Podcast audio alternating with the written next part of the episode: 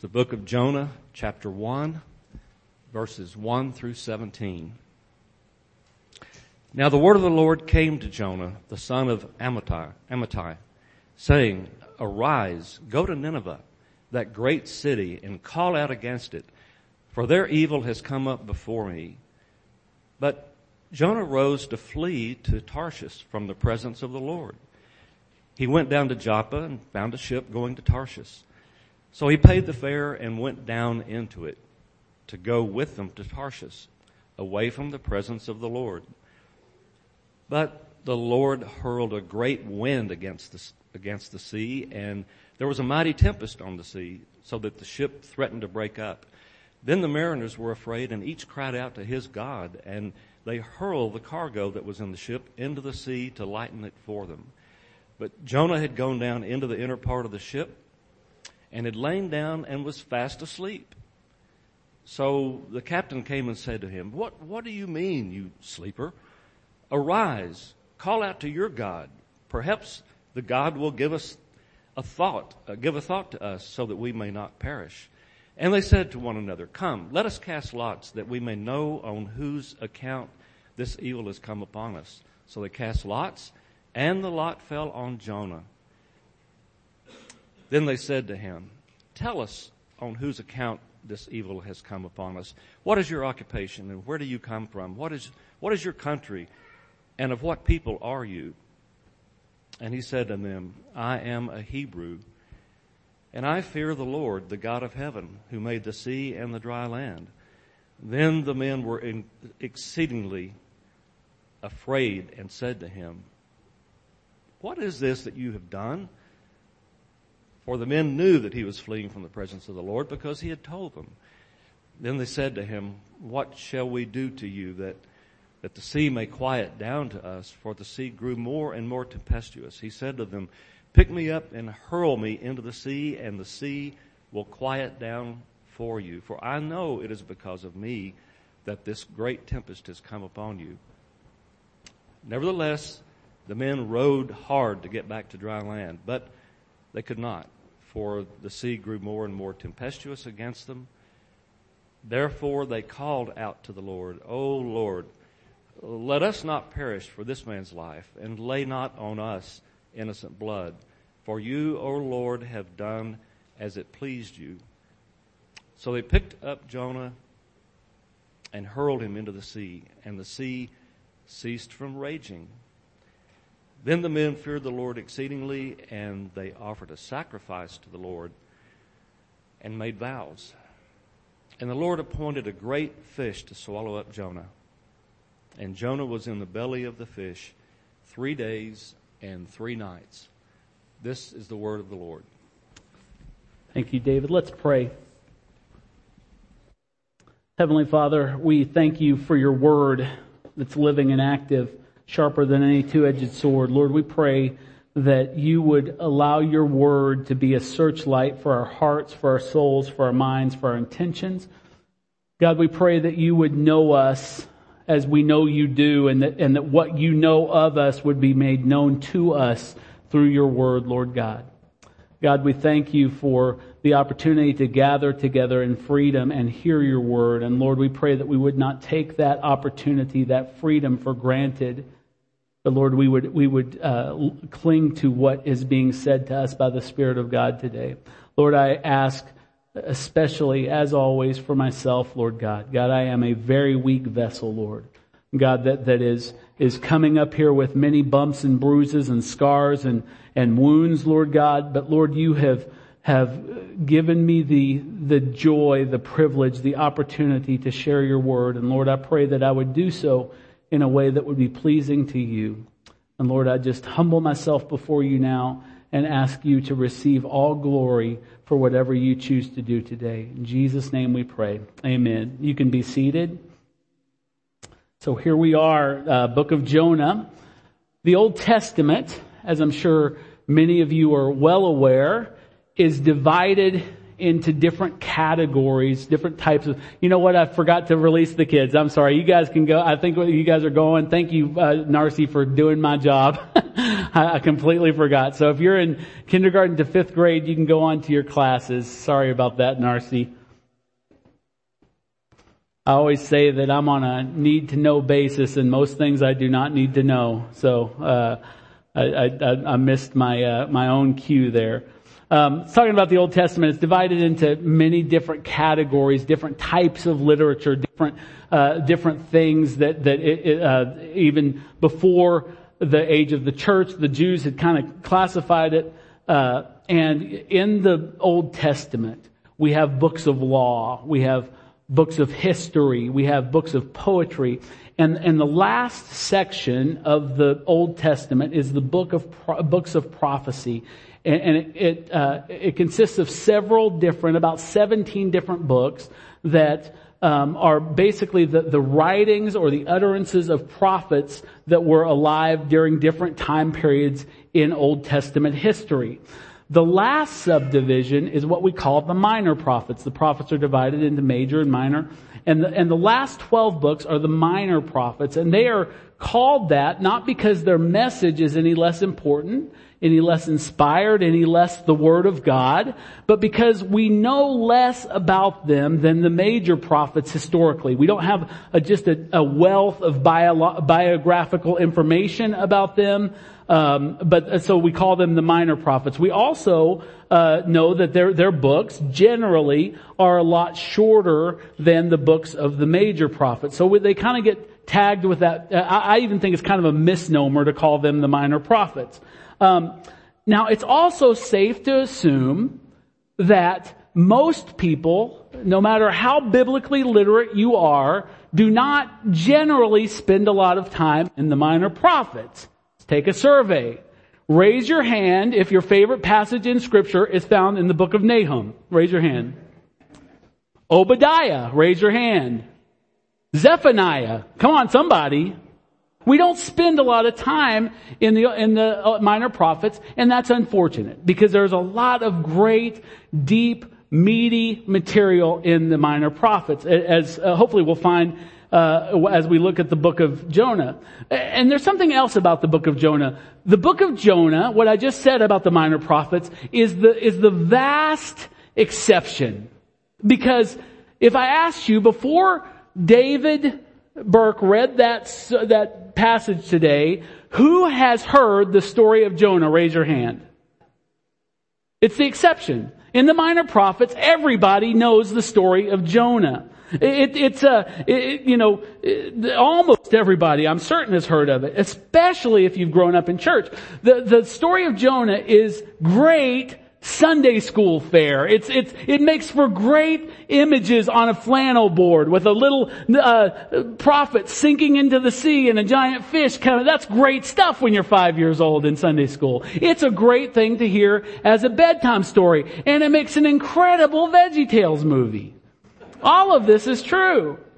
But the fact of the matter is, there is more to the book of Jonah than probably a Sunday school story or a bedtime story or a Veggie Tales movie. There's more to that and we need to find out what it is. Even otherwise secular people know this story. Why? What is so significant about this story?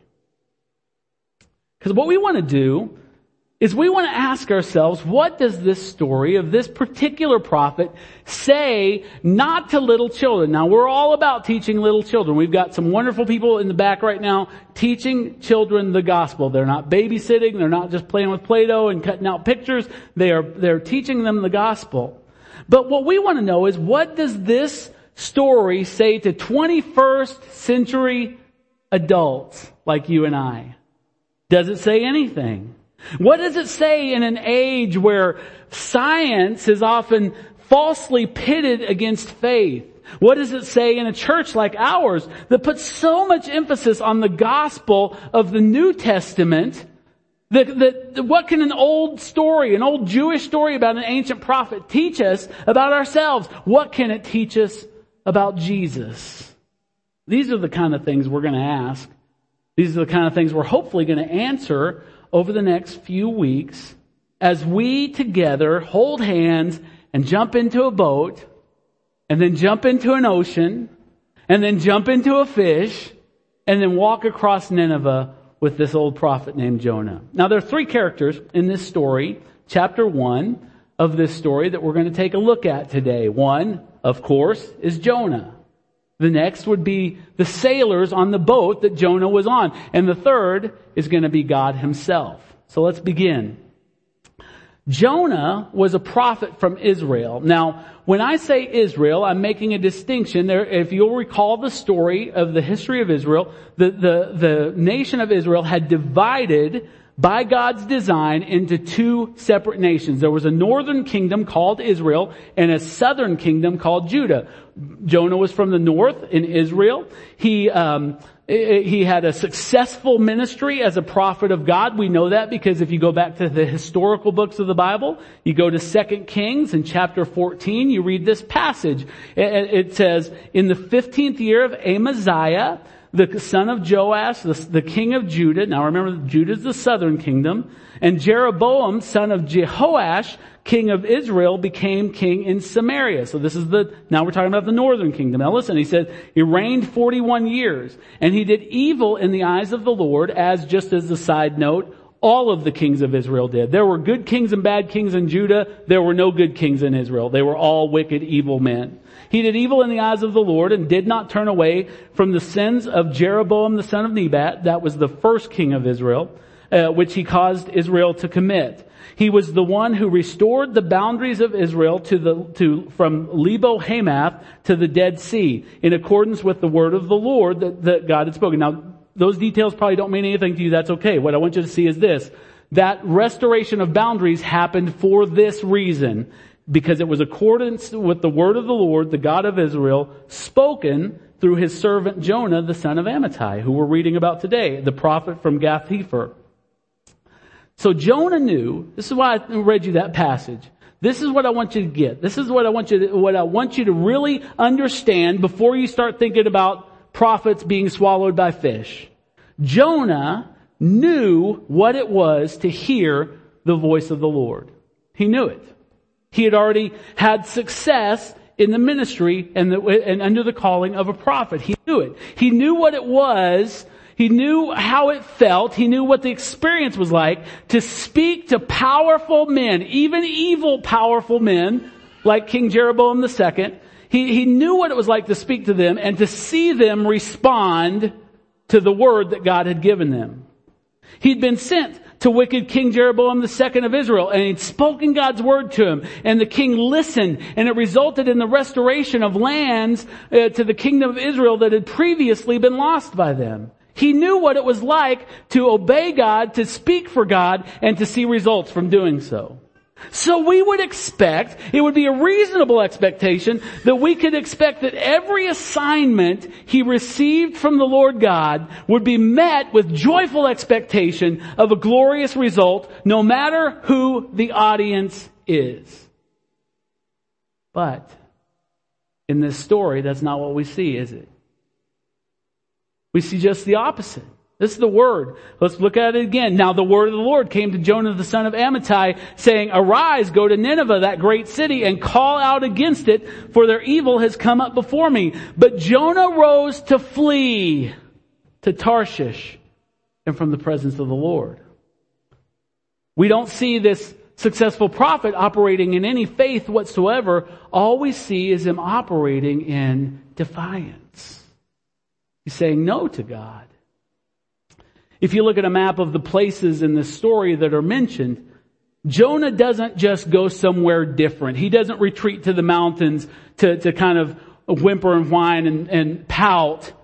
He literally goes in the polar opposite direction. Nineveh is far to the east of Jerusalem, but Tarshish is far to the west. And so, so he, he, he goes ex- as far in the other direction from where God has told him to go as he could go. Nineveh uh, was was so far away that that Tarshish was literally in their understanding of the world the other side of the world.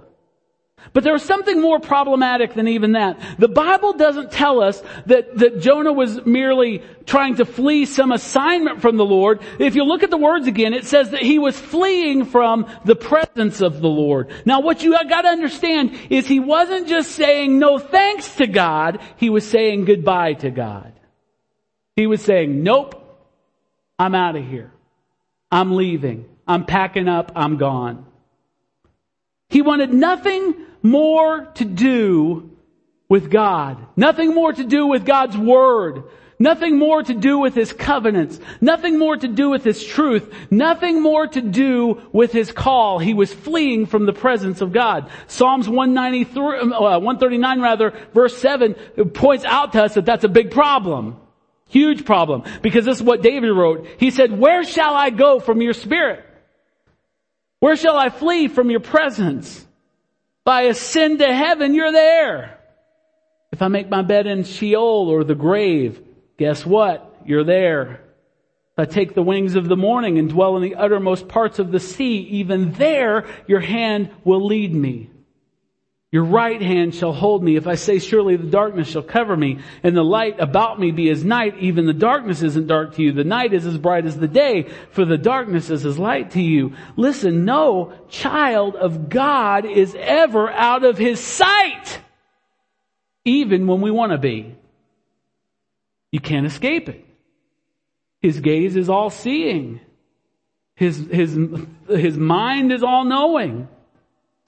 But Jonah, was what we like to call a stubborn rascal.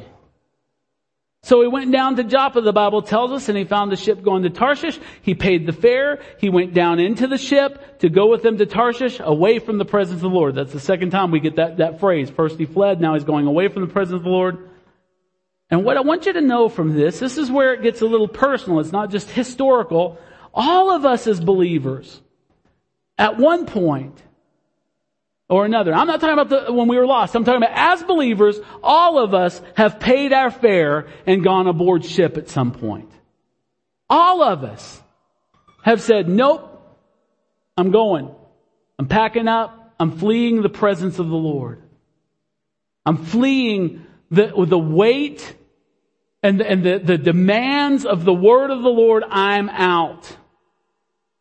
And we've done it or, or when we've done it, we've, we've, uh, uh, or we've done it when we've, when we've made excuses not to share the gospel with our perishing neighbors. The Bible says you are to go into all the world and preach the gospel to every living creature. And we have, we've said, no, I'm fleeing from the word of the Lord. I'm fleeing from the presence of the Lord.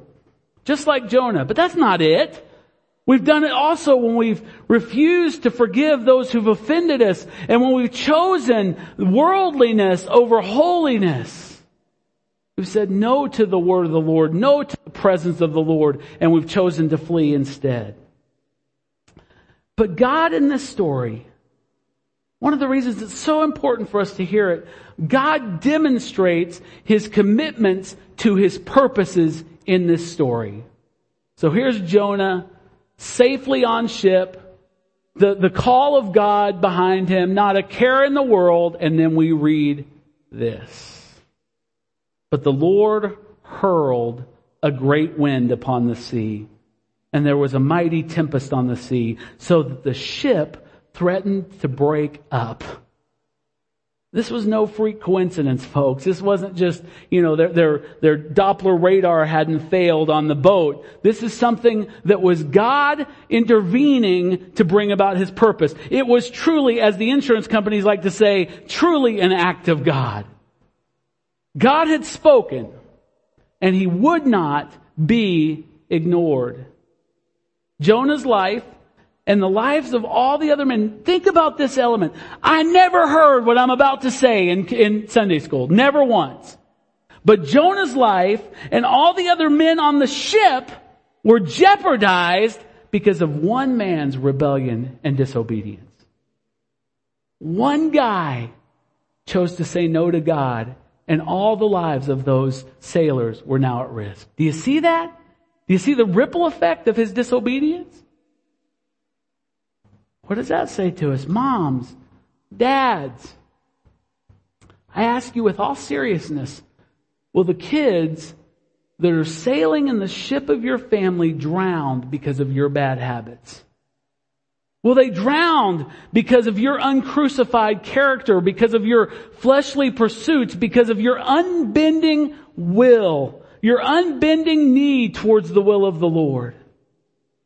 Are those that are in your ship going to die because of your stubbornness and rebellion? But where's Jonah while all this is going on? While the, while the vessel and the crew are on the very brink of disaster, the Bible tells us. It says, but Jonah had gone down into the inner part of the ship and had lain down and was fast asleep. Now there's another story in the Bible, as you're well aware, of when there's a storm on the sea and somebody's asleep. That person was Jesus Christ. He's sound asleep. But what I want you to make a distinction here is that the sleep of Jesus was because of his peace and his absolute trust in the provision of the Father. Jonah's sleep was not that kind of sleep. Jonah's sleep was all because of indifference, because of selfishness, because of apathy. He did not care anymore, and he certainly didn't care about those on board. He was unmoved by the crisis because he was only thinking about his own situation, his indifference, his selfishness, his apathy. What an unfortunate picture of the church of which we're all a part sometimes. The world is literally being hammered by the storms of sin and death, COVID-19 rioting in our streets. And yet we who have all the answers, or should I say the only answer, instead of pointing to Christ, instead of shining the light of life, are fast asleep, indifferent, apathetic, selfish. Romans 13, Paul rouses the church in Rome and he says, besides this, you know the time, that the hour has come for you to wake from sleep, for salvation is nearer to us now than when we first believed. The night is far gone, the day is at hand. So let us then cast off the works of darkness and put on the armor of light. My prayer is that God's church will wipe the sleep from her eyes and do what the Lord has commanded. So let's look at the second characters in the story, these sailors on the ship. They started their day like any other day. Beginning a voyage from Joppa to, to Tarshish. When God's storm hit, it's kind of a little bit of a humorous thing to see when God's storm hit. It, it, turned these bunch of godless, profane mariners into a bunch of religious fanatics really, really quick. You've heard the saying, there are no atheists in foxholes. Well, this is the same principle. The Bible says, when the mariners were afraid, then the mariners were afraid and each cried out to his God. Each of these men had been in many storms before. You can't make your living on the ocean and not experience that. They'd been in many storms before, but none like this one. Their hearts were pounding in their chest and they wondered if they would survive the night. And they cried out to the various pagan deities that they acknowledged. They were hoping that just one of them, any of them, would hear and would answer and spare their lives. And this is the normal religious course for mankind. I, I remember hearing a Vietnam vet say one time that while he was in country, he always would wear a cross, a Star of David, and a St. Christopher medal just to make sure that all of his options were covered.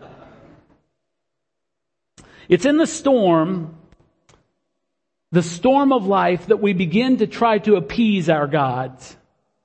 If I can only work harder and make a little bit more money, if I can only find the right relationship, whatever it is, but that's where we're trying to call out to whatever gods are out there, hoping that they will settle the storm. We try to make deals and straighten up and fly right, but the true God, the one true God, is not looking for hasty reformations, but He's looking for hearts that are fully surrendered to Him, both in the calm and in the storm. And this tells us, just as a sidebar, that all religious systems are not equal. As they were calling out to false gods, think about what was happening. They're calling out to these idolatrous deities, false deities. And, and, and, as they were, they were being exposed for the impotent frauds that they were. They could do nothing. And so they got desperate.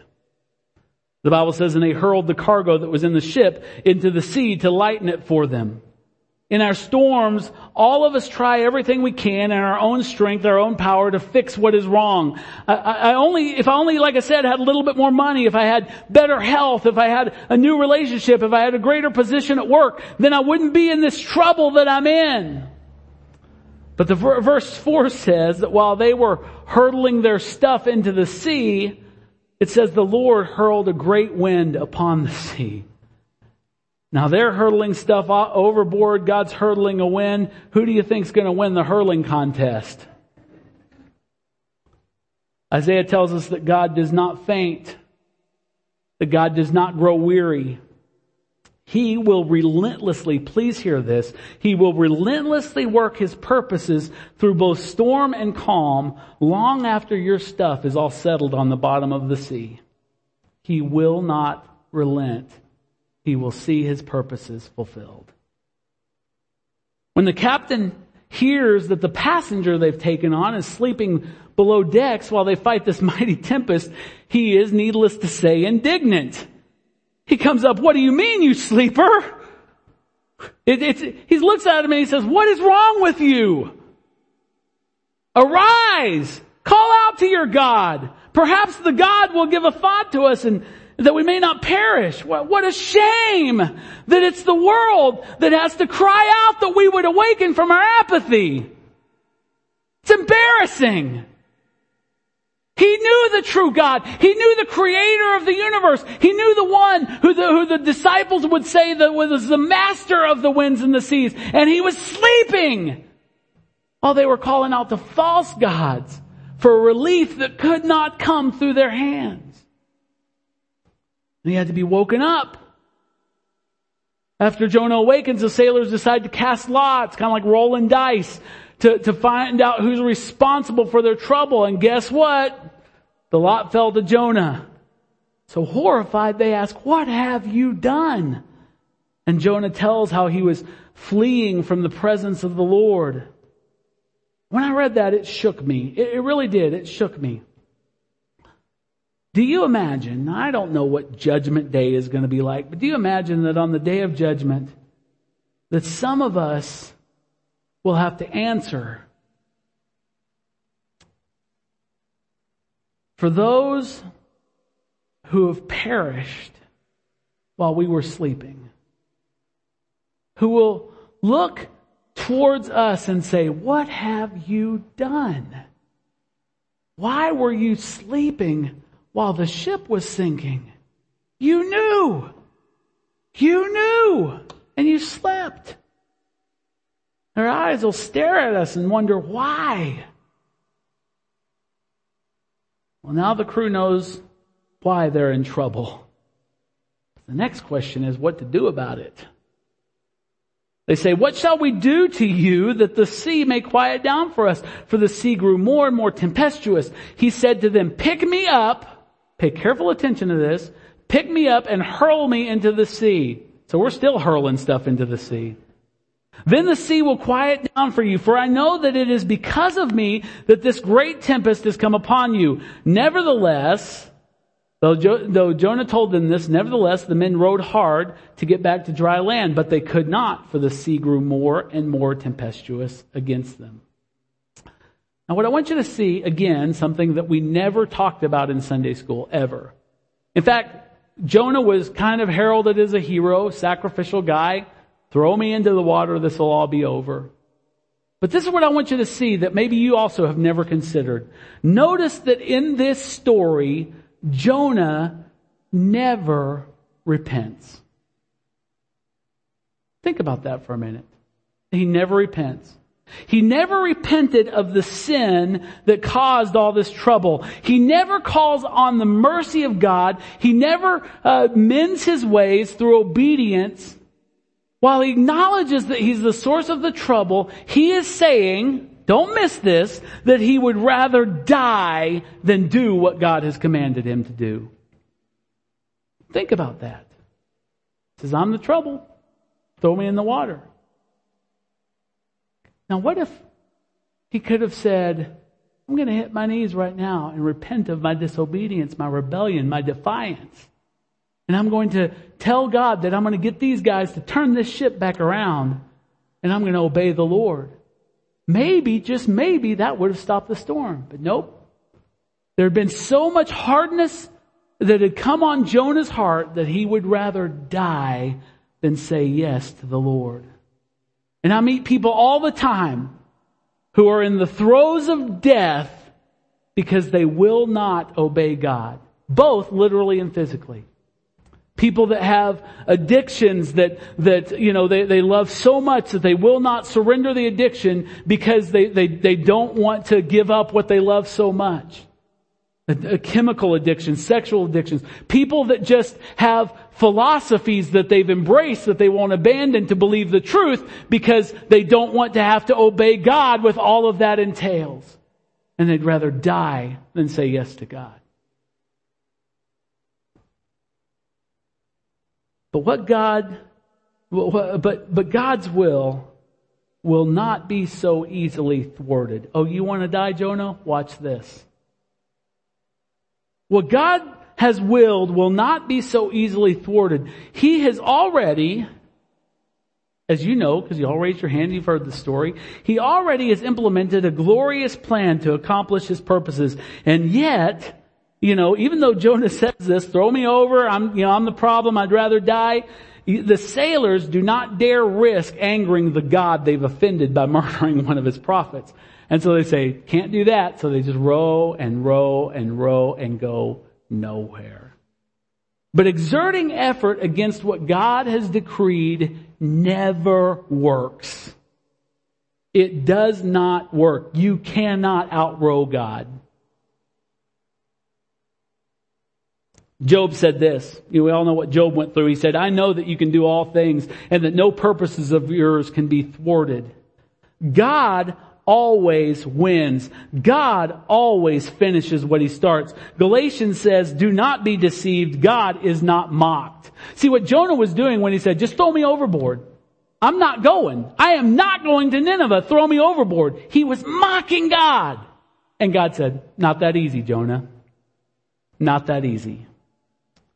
So exhausted and scared, the sailors pray a, uh, a quick prayer to pardon, uh, of pardon to God for what they're about to do. And with that, they toss Jonah overboard.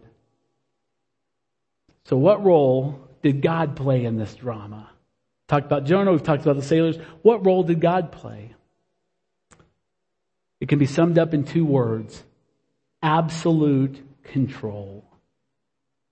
And if you're worried about the direction of your life right now, let me tell you, you are living under the power of a God who is in absolute control. You may be running like Jonah. You may be, be trying to make everything work, eh, eh, uh, you know, in the, in the most positive sense. But wherever you are in life, God is in absolute control. The word we use to explain this prerogative of God is sovereignty. And it means, this is what it means. I'm going to define it for you. Sovereignty means that God does what He wants, when He wants, how He wants, with whom He wants, for the accomplishment of His own purposes, and that those purposes are never overthrown. So what did God do in this story? In our text that David Burke read to us, He gave a command. When that command was disobeyed, he followed a rebellious fleeing prophet who wanted to get out of town. Then he hurled a great storm at the prophet and would have destroyed the ship and its cargo, killing the prophet and the crew to bring about repentance. God was in control. More than that, he used the lot of these, or the dice of these pagan sailors to, to expose Jonah's guilt. Pretty interesting, huh? No chances. No accidents. The Bible says in the book of Proverbs, the lot is cast into the lap, but its every decision is from the Lord. Flip all the coins you want. If God says heads, it's heads. But more than that, God used Jonah's sacrifice to demonstrate to a bunch of pagan seafarers that he was the one true God. How did he do that? So they picked up Jonah, hurled him into the sea, and the sea ceased from its raging. And the men feared the Lord exceedingly. They offered a sacrifice to the Lord and made vows. God proved in that moment to be both the creator and the master of the wind and the waves. Think about it. This was true conversion. They, they could no longer just throw prayers up to the pantheon of gods that they've always known, whom they'd always previously called upon. They could no longer lay sacrifices before idols of wood and stone who neither heard them nor answered. Now, things had changed. They had seen the power and the grace of the sovereign God of Israel. And the Bible says they feared, meaning they reverenced and they respected him exceedingly. He had exposed their gods for the phonies that they were while revealing his own majesty. And then guess what? Now these guys, this crew, they're done with idols. They're done. They're through. They offered sacrifice now to the one true God who had spared their lives. They made vows of commitment because they had met the true and living and powerful God. Many people claim, we talk about it often, to be saved or converted, but they still cling, cling to the same symbols of power and provision, as lifeless as they may be. They cling to money, they cling to status, they cling to reputation, they cling, cling to image, they cling to all those things, and they're dead, lifeless idols. But true conversion, truly coming and submitting your life to Christ is evidenced by a changed life and a convicted, convinced heart that can only belong to the one who has encountered the living God. When you meet God, it changes you. It changes your priorities. You can't cling to what you were clinging to. You can't call on or pray to what you were praying to. It changes everything. Once you've seen His power in the life and death and resurrection of Jesus, you can't, you can't unsee it. But lastly, God's sovereignty is seen in the final verse of this chapter we'll talk about more next week. And the Lord uh, appointed a great fish to swallow up Jonah, and Jonah was in the belly of the fish three days and three nights. People, as a sidebar, again, let me just kind of tell you, people struggle with the historical reality of this verse for obvious reasons. There's problems if you're looking at it from a marine biology standpoint. They would say that there aren't any sea creatures that could or would swallow a, man whole, or that no one could survive even if they did in the belly of such a creature anyway, and that it is entirely impossible. But I want to just pose a very simple question to you. Isn't that what makes it a miracle? A miracle, to be a miracle, doesn't require difficulty, it requires impossibility. So that's what makes it a miracle. Some, because of the difficulties with this, uh, scientifically, they immediately dismiss the story out of hand. It's a fable, it's a myth, it's a legend. Others try to find an existing creature that could possibly do this. Others, stressed by the challenge, they imagine some prehistoric, no longer existing animal that has, uh, that becomes a candidate for the explanation. But all of this, what I want you to see, don't, don't sit in the congregation right now and miss everything else I have to say this morning because you're trying to figure out if a fish big enough can swallow a man and he can live there. Because I'm telling you, all of that is missing the point of the story. Because the Bible speaks of the sovereign God and it says this, the Lord appointed a fish to swallow up Jonah. Think about that. He was in control of everything. Are you so shallow in your faith that you can believe that God can send a storm to Jonah and not provide a fish to do exactly what God wants it to do? Is it that easy for you to dismiss something like this? How can God hurl a storm at a single man and cause the dice to fall in just right and he couldn't provide a simple fish to do his will or even create one for that purpose? This matters. This matters. Listen to me. If you say, well, that's your opinion, Mark, you know, you, you can believe that. I just believe it's a myth or a legend. you're wrong. It matters. And let me tell you why. If you insist on dismissing this story historically, you face a huge uphill theological challenge. And that is this. That Jesus himself used this very story to illustrate the reality of his own resurrection. Did you know that? He said this. He said, for just as Jonah was three days and three nights in the belly of the great fish, so the son of man will be three days and three nights in the heart of the earth, meaning the grave. If Jonah is a myth, wrestle with this. If you wrestle with the story of Jonah, wrestle with this. If Jonah is a myth, can we have any assurance that the resurrection is not? If Jonah is a myth, based on what Jesus Christ himself said, can you in any way believe that the resurrection is not a myth? I'm telling you that I will place all of my hope, all of my trust, all of my confidence in what the Word of God has said. If God's Word said, I read this in a book this week and it blew my mind because it's true. If God's Word said that God appointed a shrimp to swallow Jonah, I would stand here this morning and tell you I believed it. Because God's word, the Bible says, let God be true and every man a liar. We're going to talk more about that next week, so I won't get too deep into those weeds today. But in closing, I just want to point out to you, just kind of setting up the rest of the story, three more chapters. Jonah's story tells us that God is in control. Jonah's story tells us that you are never going to be able to flee from him if you truly belong to him.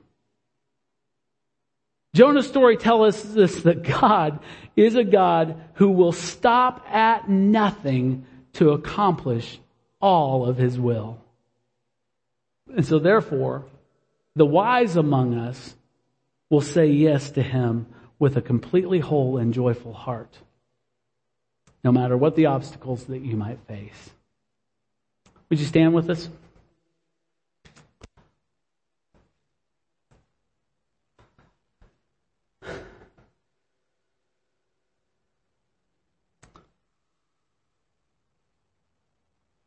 So I'm going to talk more about this next week as well, but there's a great, as, as much as Jonah had a hard heart and, you know, not really a role model, great role model. It's interesting that God in the Bible, like I said, this is going to be mostly the subject of next week, but God still used him as a great example, a great type uh, uh of, of the, the person and the ministry of Jesus Christ. Primarily in his resurrection, like he said, as Jonah's in the fish, I'm going to be in the earth. And, and that was his, that was his go-to to explain his resurrection. But there's more to it than that. All of us were at one time on a ship called life, called this planet, called earth, and we were perishing. And we were calling out to every God that we could imagine to try to save us from our mess. Every idol that, that was presented to us was another option for, for us to call out to. But there was one among us who said that, that he would take all of the, the brunt of the judgment that we would deserved in our storm. And when he was cast out, the storm ceased. The powers, the raging powers, the tempest of sin and death and hell and the devil all lost all of their power. The waves calmed, the wind stopped when Jesus was thrown overboard. And then, like I said, uh, now three or four times, we're going to talk a lot about that next week. But I, I don't want to just go from the story of a prophet and have you come and receive communion without remembering that we had a much, Jesus said it like this, a much greater than Jonah is here. And the great Jonah was cast out of the ship so that we might live and not perish. In the face of God's unveiled wrath, we survived. So I want to just consider that for a moment as we, as we come and take communion. The apostle Paul says to the Corinthians, for I received from the Lord what I also delivered to you, that the Lord Jesus on the night when he was betrayed took bread, and when he had given thanks, he broke it and he said, this is my body, which is for you. Do this in remembrance of me. Will you pray with me? Heavenly Father, thank you for the body of Jesus. Thank you that, Lord, when we were faced with the outpouring of your wrath on the ship of our life, Lord, that you sent your son to absorb all of it, Lord. That our ship was able to sail on in peace and sail on in safety and comfort while Jesus went beneath the waves. And we thank you for that, Lord. We thank you that your, your brokenness is peace for us. It's wholeness, it's restoration, it's healing. So Lord, as we take this element reminding us of the brokenness of your body, we give you thanks with joyful hearts. In Jesus' name, amen.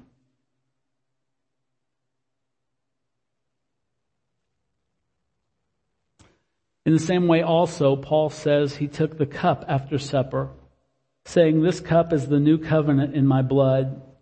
Do this as often as you drink it in remembrance of me. Let's pray. Father, we thank you for the blood of Jesus that washes us whiter than snow. We thank you that, Lord, though we came into the ship we've spoken of this morning with so much idolatry, so much sin, so much, God, just rebellion against you, Lord, so much, so much self-will that when you came and you gave yourself for us, Lord, we were able to, to fear the Lord exceedingly, to, to offer sacrifice and make, make uh, uh, vows to you, Lord God, of, of undying commitment. Lord, the sacrifice of our very own lives as living sacrifices, Lord. And that was all enabled by the washing, the cleansing, the purifying power of your blood. And so for that, God, we give you thanks. In Jesus' name, amen.